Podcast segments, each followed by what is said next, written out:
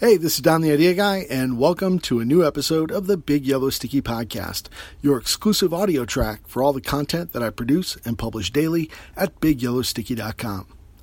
Today is episode 234, and the title is Light Up the Dark. The sticky note reads Only children are afraid of the dark. You're a grown up. Turn on the light. Here's the story behind the sticky. When you were a kid, you were probably afraid of the dark because you were a kid. As an adult, you should know that the quickest way to eliminate the darkness is to turn on a light. This only requires you to extend an arm and reach out your hand to flip a switch on the wall or on the table lamp beside you. It's simple, right? Well, if we all agree that it's so darn easy, why the heck are so many people sitting around and whining about how dark it is?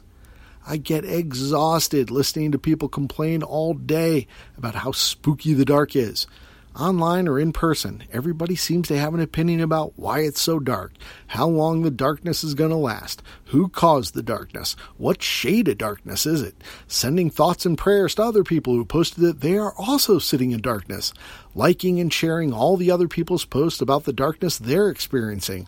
Wah, wah, wah. Stop commiserating with them about how dark it is, or worse yet, competing with them about whose darkness is scarier. Reach out and flip the switch, man. Help people plug in a lamp or change a light bulb or open a window shade and let the light in from outside. Or better yet, be the light for other people and help them find their way. Shine a light for other people to see beyond their own darkness and find the switch to turn on their own lights. As the old saying goes, better to light a candle than curse the darkness. Thanks for listening to this episode of the Big Yellow Sticky Podcast. If you'd like to receive a free daily alert every time new content is posted, just go to bigyellowsticky.com and click on the Get Sticky link.